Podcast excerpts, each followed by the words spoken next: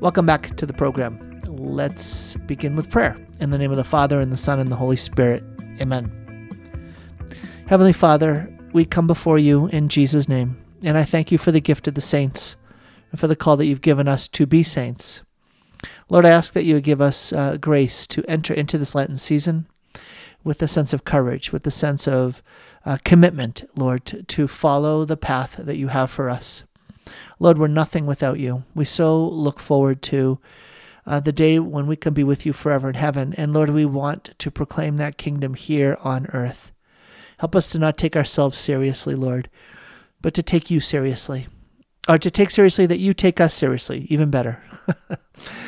uh, and and Lord, um, for those times that we're falling and failing in Lent, help us to even glimpse your glory in those things, Lord. And we make this prayer in Jesus' holy name. Amen. In the name of the Father, and the Son, and the Holy Spirit. Amen. I went to Mass yesterday, and it was awesome.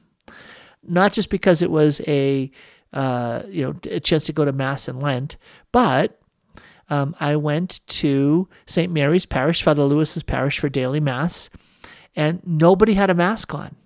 Praise be to God. it's uh remember they were saying 2 years ago it was what 2 weeks to flatten the curve? And then ended up being 2 years to rid ourselves of masks? Oh my goodness. Unbelievable. Unbelievable. But I, I was stunning. I walked into mass and i looked around and it was like wait a minute. I can see everybody's face. I can see father's face as well. No one had a mask. It was refreshing. It was like the, uh, the uh, like the scales falling from the eyes, and you could see people's faces.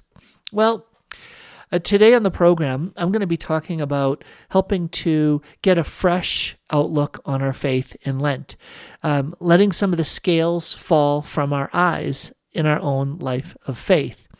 And one of the powerful ways that the Lord does this, just really, uh, like if you just say you measure it sociologically is when we get together for conferences, retreats, workshops, special events, times where we step apart and focus together as as a community of faith in a way that is intended to help us grow in faith. So, crazy enough, it was uh, 2 years ago today that I did my last event. It was at St. Thomas More Parish. It was a weekend uh, event. I think it was like Friday night and Saturday. And it was the last event. Then they shut everything down. And now this Saturday at St. Joseph's in Otis Orchard, uh, I'm doing um, another morning event. And this event is on St. Joseph. It's not just for men, um, it's for men and women, uh, high schoolers and, and on up. Uh, it's not aimed at kids, it's aimed at adults who want to grow in their faith. And we're going to lean on Joseph. We're going to look to St. Joseph. And we're going to be amazed at how St. Joseph can be for us a model for wisdom and for prudence, wisdom, um, knowing how to go deeper into our faith, and prudence, knowing how to live our faith more fully. And so I, I want to encourage you to come on out. It begins with Mass at 9 o'clock and then it will continue on with some talks. And then at 12 noon, there's a lunch. Hey, come on. You, can't beat that. So uh, it'll be a wonderful time of fellowship, growing in faith. Um, I'm going to be, I'm the speaker. Sorry, I'm the one who's doing the teachings. And uh, I'm, I'm very much looking forward to it. It's been a while since I've had a chance to, to speak in a church. So that's a beautiful thing. Well, um, there's also two events coming up. A week from Friday, and then on Saturday is the Seattle Men's Conference. Iron sharpens iron. It's the ninth conference, and SeattleMen'sConference.org, SeattleMen'sConference.org is going to tell you all about the event. And one of the speakers is Dr. Dennis McNamara, and he is from Benedictine College, and um, I got him. He is, we're about to dive into an interview with him. And then at, in the last part of the program, I'm going to be interviewing a woman who's an organizer for the Helena uh, Women's Catholic Women's Conference coming up in, well, the week after, two weeks from now. So, lots of really, they're neat interviews too. I know you're really going to enjoy them uh, for different reasons. You're going to enjoy both of them. So, let's dive in right now with an interview with Dr. Dennis McNamara. Well, let me welcome to the program Dr. Dennis McNamara. He's an associate professor and the executive director of the Center for Beauty and Culture at Benedictine College in Kansas. Welcome, Dennis. Great to have you on the program. Thanks so much. Great to be with you or are you better known as one of the co-hosts for the Liturgy Guys podcast? Uh, which one do you want to Which one do you want to lead with today? Well, they're all good, but uh, they actually they both feed each other because on the Liturgy Guys we try to have informed podcasting, which comes from our academic knowledge and then also the life of faith that fills the classroom here. So it's they're together.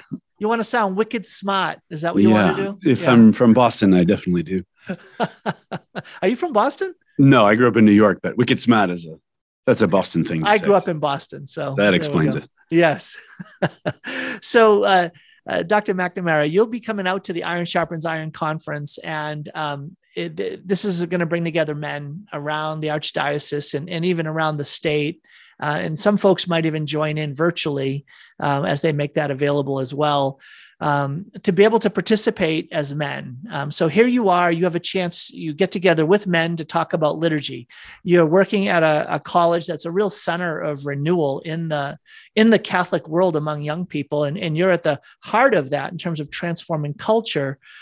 Uh, when you think about the idea of coming and speak to men, right, about the the call they have to to be heralds to help transform culture um, what what is it that is sort of burning on your heart and mind these days that you want to bring to these guys at, at this conference? Well the even stranger part of it is father uh, nick wickard asked me to talk about beauty right? So what on earth would beauty and i run a center for beauty and culture. I tell people all the time it's not hair and makeup right? We have goodness we have truth and we have beauty. These are three transcendentals and goodness and truth we kind of understand right? In the catholic world beauty is that eh, no, we don't know. That's for the decorators and the hairdressers. But I'm going to be saying that beauty is actually given to us by God. And if you look at the classical definition of it, it's called the splendor of the truth or the attractive power of the truth. And you might think, okay, well, that's about painting walls and picking couches. No, it's about being, in one hand, being a man. What is the attractive power of manhood? What is the attractive power of being a husband or a son or a father? And, you know, the church furthermore, and comes out of Aquinas, teaches that we call a thing beautiful when it reveals what it is according to its nature. So they call that the ontological reality. What is it? And so we can say when a man's not really living up to his being as a man or he's neglecting his children. And so to be a beautiful man has nothing to do with the clothes you wear. It has to do with fulfilling the mission that, that God gives you. So I put the subtitle on my talk. It's an introduction to beauty, but then I put stronger than death, right? that the love of a man for his wife is stronger than death. Love for his child, stronger than death. He'll lay down his life for his child. And that's where the beauty of masculinity comes in. Uh, it's not merely surface pleasantness, it's living according to the nature that God has given you. Uh, Dennis, I love that. It's very powerful. Um, I think about the the concept of God's beauty, you know, the glory of God made manifest, and somehow our lives are meant to manifest the glory of God. And what a what an elevated call what an elevated mission that um, we have the privilege and the possibility of doing that. Um, i have two sons and when i talk with them about um, growing to be godly men um, I, I, will actually reference at times um, the the theme of beauty saying that you know when you serve sacrificially it's um, it, it's it's a beautiful thing uh, versus when you live selfishly, it's ugly. There's mm-hmm. something really ugly about just living for yourself or being clever enough to put someone down rather than being kind enough to lift someone up and it, and that has a it's a pretty striking way of talking um, using the language of beauty to to like highlight to highlight uh, someone's behavior or someone's attitude talk about that well, this is how beauty and goodness and truth are related, right? Because if beauty is the splendor of the truth, it's that about the truth which is delightful, then by definition, it's attached to the truth and it can't be separated from the truth. And when you know the truth, then you want to live the truth, right? And so that's goodness. How do you live the moral life? So people talk about St. Paul on his road to Damascus. You know, he gets this flash of light. He goes blind. He hears the word of God. He has this encounter with something glorious. I mean, it's a little scary, but it's outside the normal realm of earthly things. It's the splendid reality. And then this truth is communicated to him. you know, why are you persecuting me, Saul? And he has to figure out what that is. But when he does, his life changes forever and he lives the good. So it starts with this transformative beauty and becomes a quest for understanding the truth and then becomes a desire to live it. So I tell people often that beauty is to truth as delicious is to food. You know, if you want someone to buy your cookies, you they better taste good, right? There's no bottle of delicious you pour into the mix, but if you do everything right, the reality of that cookie will be so delightful that people will want it. And if we can treat the faith that way, if we can talk about men living their Christian duty that way, then it's not just a guilt trip, it's a challenge to rise up to who God has made us to be. You know, Dr. McNamara, you're you're talking about this idea of coming to appreciate the truth. When I think about um, one of the things that gets in the way of that, it's the it's technology, it's the pace of life, it is a loss of a contemplative approach to like being present to the world around us. I mean, here you are, you're the you're the director, the executive director of this center for um, culture and and for beauty. And and yet one of the big themes that you focus on is architecture and, and art uh, in in the 19th and 20th centuries um, there's so much there that when I think about like the high Middle Ages versus today, and the fundamental difference that we have because of the world we're living in, um, what would you talk about in terms of some of the things that would be losses that we we have as men that we've got to learn how to recover and then how to foster if we're going to even appreciate the reality of beauty? Well, there's a great demand to know, right? And, and knowing means you have to do some work to figure things out, and you have to be an evangelical preacher, no matter what field you're talking about. The Middle Ages weren't just better builders because we can do what they did. We can do it faster. We have cranes and machines and steel, but they knew what a church was as this image of heaven, as an anticipation of our own heavenly future with God. We didn't bad building build bad buildings because we couldn't do that. We built bad, not inspiring buildings because we forgot what they really were. So my quest at the Center for Beauty and Culture is always about coming to the truth of things. What's the nature of things? What's the nature of things? What's the nature of things? If you think about the abortion question, is the child in the womb a person or is it a blob of cells? You see, that's a question about the nature of things, and you don't know what to do until you settle that question. What is the what is liturgy? Is it just a, the monthly um, gather together on your knees, kind of sing a song and, and eat the bread of life? Well, it's kind of more than that. You have to enter into the sacrifice of Christ and offer yourself as a victim, which is a very manly thing. It's a womanly thing too. It's just a Christian thing. I give myself over to God to destroy me and remake me like a grain of wheat that falls to the ground and dies, but then it produces you know, 12 times as much fruit or whatever. And so to know, oh, yeah, I don't just go to the liturgy to see what, what's happening now. I go there to enter into the heavenly realities and offer myself on the same altar of the cross that Christ did so I can be glorified. There's a huge fear that can come with that. I don't I don't want to say yes to God. It seems easy. But if God said to you, I'm to okay, you've offered yourself to me. I'm to take your health. I'm to take your job. I'm to take your good name. You'll be unjustly accused of something. That's some serious courage if God wants that. And so uh, a manly or womanly act is to say, Yes, God, whatever you want with deep trust. And that's a beautiful thing to know who you are, to know who God is, and how you relate to Him.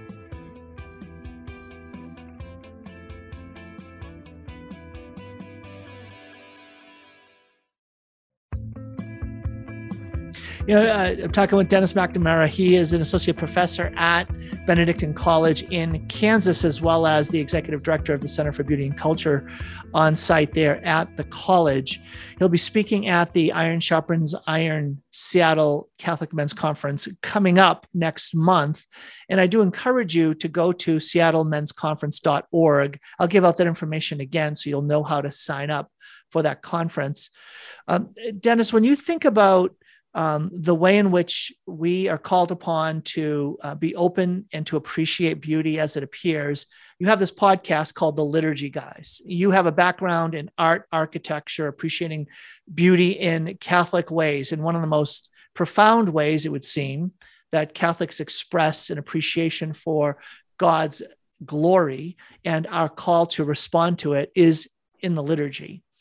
Um, what is your own um, sense about um, liturgical renewal or liturgical recovery of reverence as a as really a movement, I think, that is happening today because of a, a, loss of maybe a sense of, of reverence in the liturgy and the losses that that has resulted in regarding the faith of those who participated. Right. I think people are realizing, maybe intuitively, maybe reading about it and, and more intellectual and intentionality, that if we're worshiping God and the church is the place where God dwells on earth, that demands a certain kind of behavior. And therefore it's not beautiful when that behavior is not evidenced right? If you were going to meet queen elizabeth you would you wouldn't just walk up and slap her a high five and say hey queenie what's up? Right? Like there's a there's a deportment that's proper to that and that's about the truth of who she is who you are the truth of the moment and if you don't know the truth of the moment of the liturgy which is primarily christ's action for the father sacramentalized by the priest and his people then you don't know what to do it becomes a gathering around the the dining room table of God is which the popular model in the 70s and 80s. When you read those books, it's not just how casual one can be. They had redefined liturgy as the meal uh, of the dining room table of God, not the sacrifice of Christ, of the Christ who's eternal beyond space and time. Or they just present Christ at the Last Supper or Christ the carpenter. Maybe you've seen those bumper stickers around that says, My boss is a Jewish carpenter. It's their way of saying I'm a Christian. No, your boss is not a Jewish carpenter. Your boss is the second person of the Trinity who came to earth, died, rose again to conquer death, and is the right hand of the Father, pleading and offering you to him through the power of the Holy Spirit. Of course, that would take your whole bumper to say all that. So, knowing, right? Beauty is always related to truth. Knowing what a thing is tells you whether or not it's being revealed to you. And you've used the word glory a couple of times. That word actually comes from the Greek word gnarus, G N A R U S. And if you've ever know any of the n words we have in English, like knowledge, right? It's about knowing. So glory is about revealing what is true. And when we do what's right, when we live what's true, when we understand liturgy properly, when we celebrate it properly, the truth radiates from it. And then we can say, oh, yes, that's beautiful. Not just because it's pretty, as the earthly world thinks of it, but because the truth is being given to us, like a great homily. If a preacher gives a great homily and sometimes people will clap you know because they're just like really into it they've experienced not only truth but they've experienced truth in a beautiful way. And beauty motivates us to want the thing that's presented to us. And so anybody who's a man woman child anybody who's interested in presenting the catholic faith to someone you have to present it in a way that someone wants it you can't put a gun to their head and say be christian or else and expect it to be a real conversion but if we can present the truth of the faith then in a beautiful way then people will come to us and say what is this thing that makes you so happy? What is this thing that's so beautiful? What is this music, this incense, this architecture? Looking at stained glass windows, who is that? And we don't have to sell them on it. They come and ask us. We come to your beautiful church because we have out of town guests. And then they ask us questions and we invite them that relationship. I like that. That's Dennis McNamara talking with me today. He's going to be speaking at the Seattle Men's Conference. I made a mistake. I said next month. I meant next week. A week from Friday and Saturday, that's March 25th and 26th, uh, is the uh, Seattle Men's Conference. On the 25th, it starts at 7 in the evening and it continues on. And then on the 26th, Saturday morning, it starts at 8 until 4.30. Go to seattlemensconference.org to be able to sign up for that conference. Dennis, when you um, when you mentioned the the liturgy and um, the attractiveness of it, um, looking at stained glass windows and and uh, you know just a beautiful uh, liturgy celebrated in a reverent way, um, it made me think about uh, one of the ways that we coming out of the Second Vatican Council. Uh, have tended to respond in terms of making the faith more accessible to people today.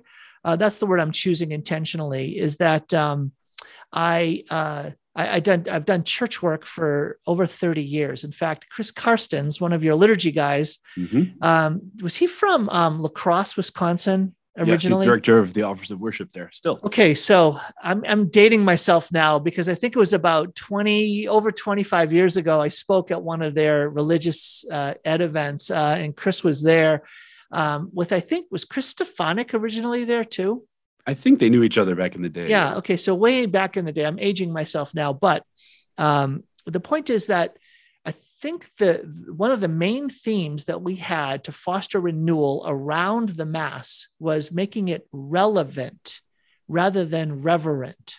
And the concept was how do you make it relevant without losing its identity rather than um, allow the authentic, profound identity of the liturgy shine forth in a way that the proper response is reverence. Mm-hmm. Have you guys ever like, you know, uh, kind of talk that theme through a bit on the liturgy guys? Uh, you know, uh, the challenge of, of being both reverent and um, also somehow like wrestling with that theme of rever- uh, relevance. Yeah, right. And the, the Christian mission, of course, is always in this tension because God is God and he's far away, and then Christ comes to us as God and he's close to us. So we, we hold this tension between the unknowable and the absolutely encounterable, right? The, but then Christ said, He who sees me sees the Father. So how do you bridge that gap? So, you know, when you think of liturgy, we kind of think, oh, I have to go to church because if I don't, it's a mortal sin.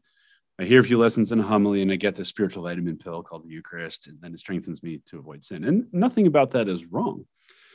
But when you really think further and, and recall, it's not merely that surface thing. The, the way the church has envisioned it for centuries is that to go into church, the ritual action of the priest is the sacrament of Christ himself. The people are members of that body. So then, well, the Old Testament, you had the high priest, it was the head of the body of priests. Now you have the earthly priest or the bishop. Uh, it's the head of this body of priests, but he's an ordained priest. The lay people are, are baptized. And so to go into church is to go into this world, to leave the world, to leave time and space, to walk into this place where everything is better angels, saints, leaves, buds, flowers, gems, marble, gold, silk, elevated uh, singing, elevated preaching, reading from the Word of God, and all to be participated in so that you know when you get to the pearly gates with St. Peter, you've already been doing heaven while still on earth. And that's where the reverence comes from. It's not, oh, God's scary and I better be nice to him. shoot me with a lightning bolt, right? There's something to what we owe God who's created us. But think more like your dad, you know, you owe reverence to your dad, not out of fear, but because he loves you and you love him back. And he wants you to learn to play golf. All right. He takes you to the golf course. He wants you to learn to pull weeds. He teaches you how to pull weeds. God wants us to learn to be heavenly. Then we get to walk around in this earthly heaven. We sing the heavenly song, we eat the heavenly food, we see the heavenly things. And if we don't do that, we don't learn heaven. And so reverence is more about this encounter with the realities than it is about a mere mood. And if the realities are encounterable, the reverence will just happen automatically. You can see people who go on tours and you lead them into church, all of a sudden they stop talking and they start looking at the ceiling. The reverence just naturally arises. But if the building doesn't demand anything or offer anything, the people are like, oh yeah, just another boring space. I guess I'll start chit chatting. And uh, that's an important thing. When the truth is mm-hmm. revealed, people respond. You said a, a like a really profound uh, statement that when if the building doesn't demand anything, that's so striking. I've never heard that before, but I know exactly what you mean when I walk into a beautiful cathedral or a you know a, a space that is truly sacred in its design that it it calls forth something from me and if I don't correspond in my attitude and my behavior that somehow I know You're barbarian. yeah, yeah, yeah, that's right. Wow. If you misbehave in the Sistine Chapel, everyone will look at you, you know, because it's this si- silent, kind of extremely important moment for them. And uh, the building it's not just the guard yelling at you the building itself kind of demands the building itself demands something. I'm going to remember that. I'm going to actually make pretend that i made that up and start okay. using it. So well i've never thought of it before. It just came out of my mouth so you can have it. You should put that on a t-shirt. Do what okay. the building requires right? Yeah. the building demands more of you. Pay attention. Yeah as a tour guide for a long time i noticed this when you lead people around to an important place they just look at the high ceiling their jaws drop and they they stop. This is what classically is called ecstasy. You know, we think ecstasy is having visions of angels and saints coming in your bedroom at night and giving you mystical visions. Ecstasy literally means ecstasy, standing outside yourself. And that can be in an ordinary way. You look at a church and you, you just look like a fool with your mouth hanging open and the drool coming down your chin and you don't care because you're outside yourself. And so liturgy should do that, preaching should do that, church architecture should do that. And this is this is beauty in the real proper sense. Well, Dr. McNamara, I think you have a title for your next uh, Liturgy Guys podcast. The building demands, demands. something of you. That's yes. right. Pay attention. Yes, I like that. Folks, if you're enjoying Dr. McNamara talking with me today, he has a podcast. Go to liturgyguys.com. It's on Apple Podcasts as well. You can subscribe to it there. But liturgyguys.com will get you to his podcast. If you want to learn more about the Center for Beauty and Culture, you can see that at benedictine.edu. And then you can just, or just Google Center for Beauty and Culture. And um, he's going to be speaking at the Seattle Men's Conference, seattlemensconference.org next Friday and Saturday. Friday night is where the conference begins. He'll be there Saturday, the 26th, uh, at uh, St. Brendan's in Bothell, along with Father Wickert and someone else from Benedictine College as well, which is, exciting. I've been to the conference a number of times through the years, uh, Dennis, and I'm thrilled that the world is opening up again for conferences like this to have happen. Um, just to give you uh, chance, I'd love for you to say when you have a chance to engage with guys like this or speak at conferences, what would you say is like one of the best, one of the biggest blessings or fruits that you've seen come from gatherings like this? Well, what people start to realize is a they're not alone as men, especially maybe out west where it's harder to find uh, peers who uh, who believe. It's, it's wonderful here at Benedictine in that we're in this amazing, tight community of like minded believers. But also, what people often say to me is, you know, I didn't understand maybe everything you said, but I know now why didn't anybody teach me this before? Like, there's enough that gets through that they say, I look at a church differently now. I'll never be the same. And that's that's an amazing thing. Or I pray differently. Um, or now that I know why these things are there, it puts words to what I already knew in my intuition and that's the holy spirit dwelling in them and their uh, um, sort of intuition about what's right. And then when they get words to it they get to become evangelists because they can speak and not just have feelings they're afraid to uh, to say to somebody else. And being able to speak the word of god is, is what it's all about and offer that invitation to others. So i'd uh, i'd really would you speak to the the idea of false beauty? Because when i think about the internet and one of the biggest challenges that um, I think men have today and young people who are trying to be formed in authentic beauty is the clever, seductive forms of false beauty that are presented as if they're true beauty. And the, the idea of how do we discern the difference and how destructive is it if we don't do more to protect those we love from just having an openness to take in just really filth presented as beauty. Yeah, well, that that is one of the dangers, so to speak, of beauty is that if beauty is not the attractive power of the truth, it can be the attractive power of what is not true. And of course, the devil will never present himself as ugly. He'll never present something false as undesirable. So that's the challenge, right? Is when he would meet these mystics, he would appear as the Virgin Mary or an angel or Jesus, and then he would say something false, and then the mystic would know that it wasn't God. And he'd say, "If you're from God, stay. If you're not from God, depart." And they would have to leave, right? So this is why you can't turn off your intellect, because beauty is the attractive power of the truth, and the place that knows beauty is the mind. It's an incredible, incredible thing. I don't think anybody thinks this. They think that beauty is in the emotions. I have a feeling, it moves me to tears, it must be beautiful. No, beauty is known in the mind because the mind has to assess is this the truth? Does this correspond to what I know is true?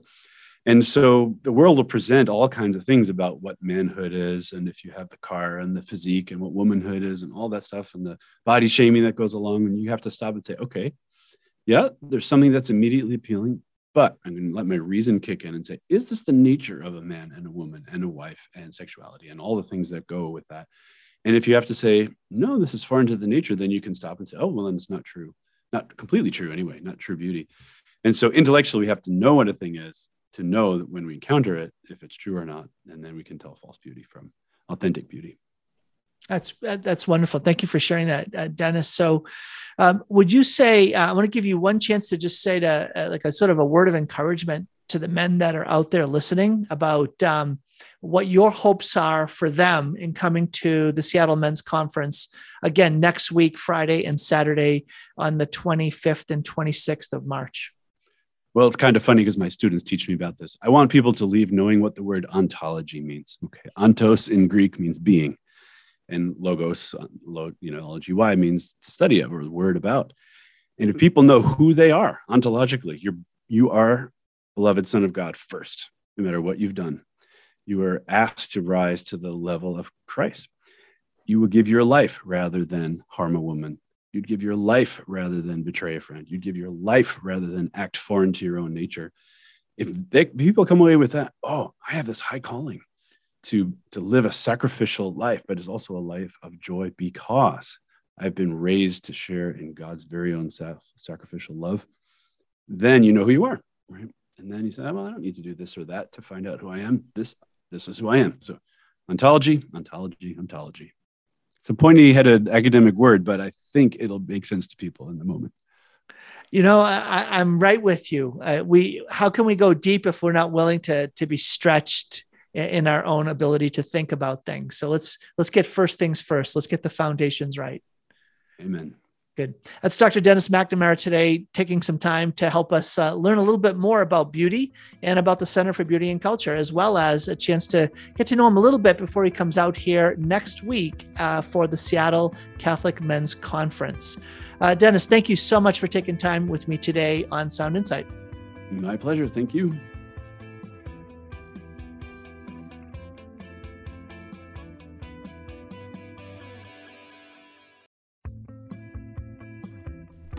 Welcome back to the program. So that was um, really, I, I, loved it. It was, I felt a little bit like I was back in school. Dr. McNamara, Dr. Dennis McNamara, and and um, he he spoke in a way that, uh, if you were following the interview, he he said a lot in a few words. He actually did. He, he was saying some very profound things about um, about uh, beauty and how beauty is the splendor of the truth, about what he, he referenced the word ontology, the study of being, uh, which is, again, this, this then points to metaphysics. It, it really, some very profound stuff that he was saying. But boy, that last phrase, did you catch that phrase? That the building demanded something of you? The building demanded more of you. I love that. Um, I, I'm, I'm going to walk away with that one. I think you caught that. But again, you can register for the Iron Sharpens Iron Men's Conference by going to seattlemensconference.org, seattlemensconference.org. Why you want to go to these things, you get to be with other guys who, who are battling to, to fight the good fight of faith. Uh, Father Wickert, as being generous and opening uh, his parish, St. Brendan's in Bothell. Um, and, and, I just love Father Wickert just you know it's just a priest of God who you know was striving from the various various early days of the pandemic 2 years ago to continue to make the Eucharist and the sacraments available. I just really appreciated his courageous efforts and creative efforts to um, really reach out and say, how do we continue to minister the sacraments to the faithful who, you know, for whom this is life, this is, you know, their spiritual lives. So um, check it out. Men, come and see the Seattle Men's Conference. It's again, it's in Bothell, so that's just you know uh, on the east side, north of Bellevue, north of Kirkland, and uh, it'd be great to, to, have you there at the Seattle Men's Conference. And um, I mentioned that today on Sound Insight. It, it, this is this is a it's it's a it's a springtime in some ways for the life of the church because we we're now having praise be to God events happening we're having some days of retreat and reflection. Um, there was a, a event, a, uh, a day long women's event that happened uh, at St. Joseph uh, in Otis Orchard. Kerry was able to go to it. Um, a wonderful event. And uh, this Saturday, hey, I'm going to be at St. Joseph in Otis Orchard as well, speaking about St. Joseph. And not just not just talking about the saint, but talking about him in relationship to our lives of faith. So it's going to be all about you in Lent, growing in faith. Why St. Joseph? Well, it's at St. Joseph's in Otis Orchard on March 19th, which is the, yes, that's right, the Feast of St. Joseph. So very fitting. Love to have you there. begins at nine o'clock with mass, and then it continues on until twelve noon, and um, and then there's lunch free of charge. Love to have you come out and be blessed by that event. Now, just a reminder: tomorrow, Thursday, and Friday are three special days that happen twice a year in the life of Sacred Heart Radio. It's the spring Shareathon. Three days in the spring, the fall Shareathon, three days in the fall. These are days when we come to you and we say to you, we hope and pray that Sacred Heart Radio has been a blessing to you. That you've been blessed by the programming, the prayers, the information, the news, uh, the insight, the, the helps to have you walk out your life of faith and to help find courage to live your faith today. Um, and that you believe in the mission of Sacred Heart Radio, being on the air in over 10 stations around the state of Washington and then being heard up in Alaska as well, and Sound Insights heard in Kansas City. Um, and then these programs are made available afterwards free of charge on the internet through the app or through podcasts.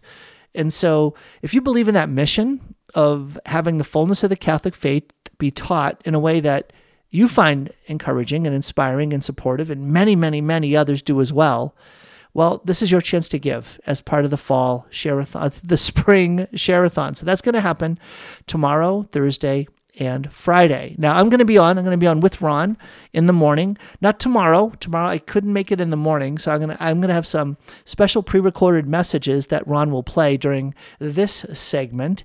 But I'll be the, I'll be with Ron in the afternoon from 1:30 to 3 uh, tomorrow, and then Thursday and Friday as well. So I'm excited to be there because I know of all the testimonies and stories that happen. So please tune in to the spring shareathon and pray. Pray about. Um, using some of that that call to almsgiving on behalf of Sacred Heart Radio. All right. One of the gifts of Sacred Heart Radio is is presenting and promoting events that will help you grow in faith. Well, I'm going to dive right in now to the second interview, which is with Caitlin Van Horsen, who is one of the key leaders of this upcoming women's conference. Well, let me welcome to the program Caitlin Van Horsen here to talk about a beautiful event. I love the uh, the way that Caitlin that you all talk about it. It's like a spa day for the soul, for the woman's soul. I don't know. That's men are getting left behind here, Caitlin. But uh, I'm thrilled to have you here to talk about the Helena Catholic Women's Conference coming up on April the second, ladies. April the second, called, and the theme of the conference is "Come to Me" from Matthew 11, 28. Welcome to the car. Uh, welcome to the show, Caitlin. Thank you so much, Tom. It's great to be here. Great to promote this conference. Great to be here and invite more women to come. Um, it, as always, it's going to be a great lineup. And yeah, the theme for the conference uh, always is underlined with the come to me, uh, spa day for the soul. Uh, but each year, the committee discerns uh, an even more specific topic. And the topic this year that we're going to be centered around is be healed. Uh, so I'm really excited to see what is in store for that. Uh, we have four speakers in total, um, three speakers that will be featured twice throughout the day. Um, and I think all of them will bring a really unique story uh, to what it means to be healed through Christ. I love that. Caitlin, um, I wish my wife Carrie was actually doing the interview because every year we discern like what's the Lord's word for you for the year. And so it could be a scripture, it could be a theme, it could be, uh, you know, so, something that is like maybe a, like a, a metaphor, a picture. And, and, Carrie's word this year is healing. And so when oh. I saw that, I know, isn't that awesome? That the Lord is doing yeah. a healing work. And then at the beginning of Lent, I had on Sister Miriam James Heidland, who um, put together a Lenten journal and showed how this daily journey through Lent of prayer, fasting, and almsgiving can also be understood as a, an invitation from Jesus to come out into the desert in order to be healed. So I don't know what it is, but I think the Lord is doing something to help women and people of faith, but in this particular instance, women come to realize that He is a healing Lord. He is a divine physician, and He wants to do a work of restoration, of unbinding, of setting free. So, Caitlin, when you um, when you heard and, and were part of that team and, and came up with this theme, be healed, or sensed it, this is what the Lord was up to.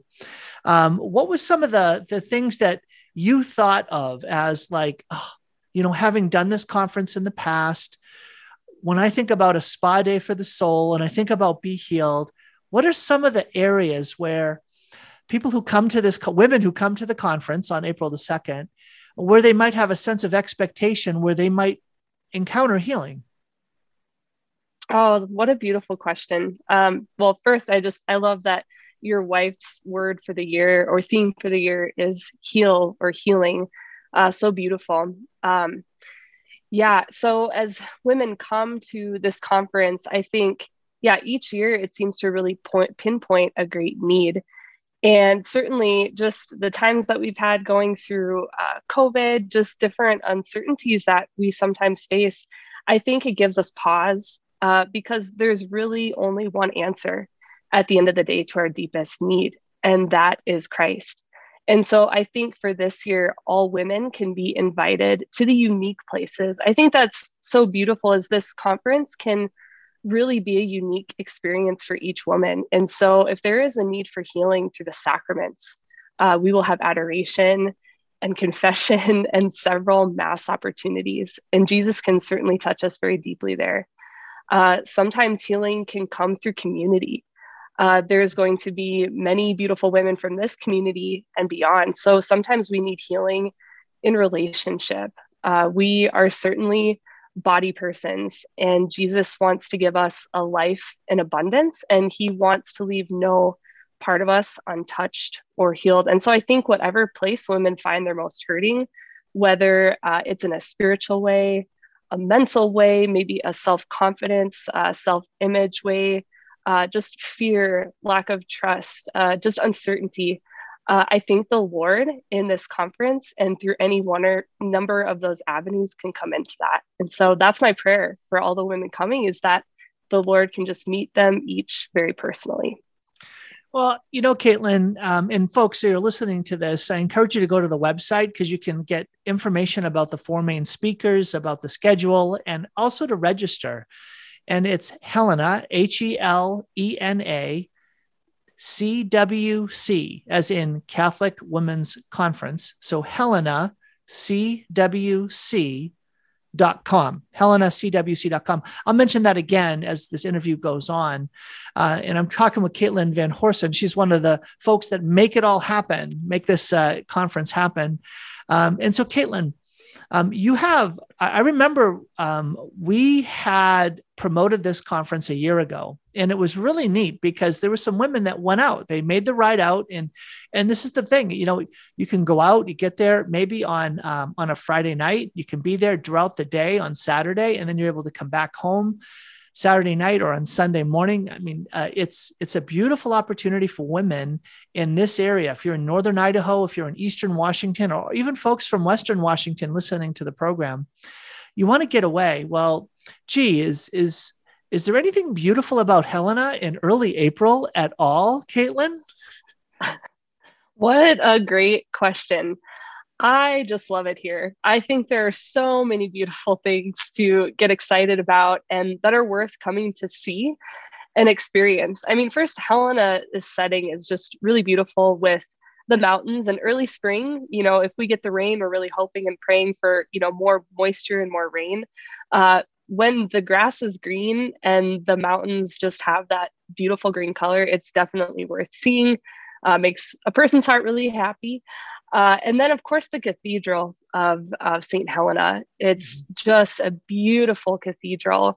Uh, the stained glass, uh, the liturgies there are, are worth attending. So I, I highly recommend that if you are coming to Helena as a destination, that you make some time to stop there. Uh, Carroll College's grounds are really beautiful. There's many hiking trails we we have some fantastic restaurants. So there's there's plenty of things uh, to do around the conference. And i think it can really be a real retreat like experience because of those things. So you have the conference uh, but maybe you uh, schedule a time to go pray at the cathedral. Uh, take a walk on one of our trails and pray a rosary. I think there's many opportunities uh, in helena. So we invite you all to come and experience its beauty well, and the beautiful thing uh, as well, Caitlin, is that the whole family could come. You know, they could come on Friday and enjoy the family event that everyone's welcome to on the first, on Friday the first. At six o'clock, there's going to be a rosary and mass at the Cathedral of St. Helena. And then on Saturday itself is the conference. So if you can't make it on Friday night for the family event, you can always come on Saturday for the women's conference. And that's what really we're here to talk about is that event through the day. And then it's done by six in the evening and it ends with five o'clock mass again at the cathedral, which is a really beautiful thing. Um, so, Caitlin, I'd love to hear. Uh, you know, people love stories, a testimony of like what difference did it make? You know, you say spa day and you think something that is ah, restorative, right? You think of something that will be just like releasing stress, pressure, anxiety. Can you think of a, a story or a, uh, uh, like a person that comes to mind that's like, oh, yes, this person beautifully said or beautifully expresses what happens at, at this event, at the Helena Women's Conference, Catholic Women's Conference? Oh, yes. Oh, thank you for asking this question. Actually, one of my good friends uh, does come to mind who maybe I'll just leave, leave her name out and, and keep it anonymous. But uh, it's a woman from one of the groups and Bible studies that I do for women in our community. And for her, it was her first time going to the conference. So she really had no idea what to expect and was just really there to receive whatever the Lord had to give her. And I think it just surprised her in many beautiful ways because she had never really been in a room with that many women, um, with women whose hearts were so much like hers. And so having women uh, come to speak directly to the heart of woman uh, just filled her cup so much. Uh, she enjoyed all of the sacraments that were there to be received. And that really just elevated the whole day. Uh, and she told me this year already, she's like, I'm so excited to go again and see what's in store because for her, it, it was really this first time experience. And I think she just was really pleasantly surprised how much it filled her. And I think she learned too to seek out these other opportunities to really receive mentorship uh, from women specifically when it comes to matters of the heart for the woman. Uh, so it's just really beautiful to hear uh, that first time testimony from a good friend. So that's Caitlin Van Horsen talking about the Helena Catholic Women's Conference. That's right, in Helena, Montana. And I know you're listening to this mostly in the state of Washington, but also northern Idaho. And even in the very western part of Montana, people can pick up the signal of Sacred Heart Radio. So that's a beautiful gift. And one of the things that I love that's happening these days, Caitlin, is that the world is opening back up again. There's just more events starting to happen. And so I love that the Helena Catholic Women's Conference is available and a beautiful time of year for women to come to Helena and to get this opportunity to experience healing. Come and be healed. You know, Caitlin, the the speakers, uh, when I look at some of the themes that'll be unfolding, you know, it's everything from understanding like the fact that we all have wounds that come from just just getting beat up by daily life, or just from the words and deeds that we've been involved in, or, or that we're the victims of. We, we find ourselves in in broken circumstances, but then even also just understanding married life and married love navigating that and uh, openness to life, and then um, themes around understanding um, the way in which we also are called to share our faith in the world. I just I think of the speakers that you are having come in. They they bring uh, you know a, a, a maturity and an expertise in in so many themes that touch women's lives. Um, when you think about um, the the talks that will be happening. Um, just pick one that you're particularly excited about, and um, and why you think that theme is going to be so impactful at the at the conference this year. Oh my gosh, it's really hard to pick just one. Uh, but maybe I'll just start with uh, Judy Landrieu Klein, who is on our speaker list. Uh, I know she has a number of just really impressive degrees and um, certifications and backgrounds. Um, but I did notice when I was reading through uh, just a little bit of her background that she's a licensed clinical pastoral counselor. And so I just will be really curious to hear um, what she has to say. She has a book called The Power of Entrusting Your Child to God, um, Mary's Way. And so I've got to think that um, so much of her background will be applicable in just giving these women uh, the things that they need to hear, you know, from the heart of a mother. Um, she certainly has a beautiful extended family. And so it just seems like she's well acquainted with our mother. And so she can kind of give us that wisdom um, from her own spiritual life and directly from her heart. Um, so, really looking forward to that. I also am really excited to hear uh, Megan Murphy speak as well. I uh, was kind of noticing a little bit of her background, just being in youth and family ministry. And I, I certainly think that uh, the family life is constantly under attack in so many ways. And so, any voice that's offering us a compass, uh, healing, perhaps through you know some of the information from theology of the body uh, that comes from her background, I just think that will be so valuable uh, to many women and and hopefully young people who are there as well. Mm-hmm. I love that. That's Caitlin Van Horsen, who's with me today. She is one of the uh, key folks that are helping to organize and, and promote this Helena Catholic Women's Conference coming up. Um, Caitlin, just to give uh, in in the in the final minutes that we have, um, just a personal invitation, woman to woman, um, in terms of uh, you know why it is these ladies really want to discern and then take action to say, you know what, I want to come to that uh, that Catholic Women's Conference that will be a spa day for the soul. Yeah, absolutely. I think one really beautiful thing that I can say with 100% certainty is that the women who are behind putting this conference on put so much heart and work. And uh, the first and foremost thing that they put into this is prayer. And so they've been praying for your yes, they've been praying for your experience, they have been praying for your healing. And so, wherever the pain points are, wherever Jesus wants to make you whole, uh, the people and faces behind this conference have been praying for that from day one. And so I have a lot of confidence that uh, God will richly reward your yes. He will richly reward your own fiat uh, in coming to this conference. And so we hope that you will come, that you will uh, just allow uh, God's graces to pour into your life. Um, that that would be my invitation, Tom. I love it. Uh, so I'm going to make sure my if my wife hears this, she's going to be coming. So one last comment, and that would be, um, what would be the uh, age that you'd consider appropriate from this age and on? Like, how old would you want to have the youngest participants that would be coming to the event? Yeah, that's a great question. I think I imagine, um, you know, high school students through really no no cap on this. I think that there is a very wide demographic uh, that this conference can serve.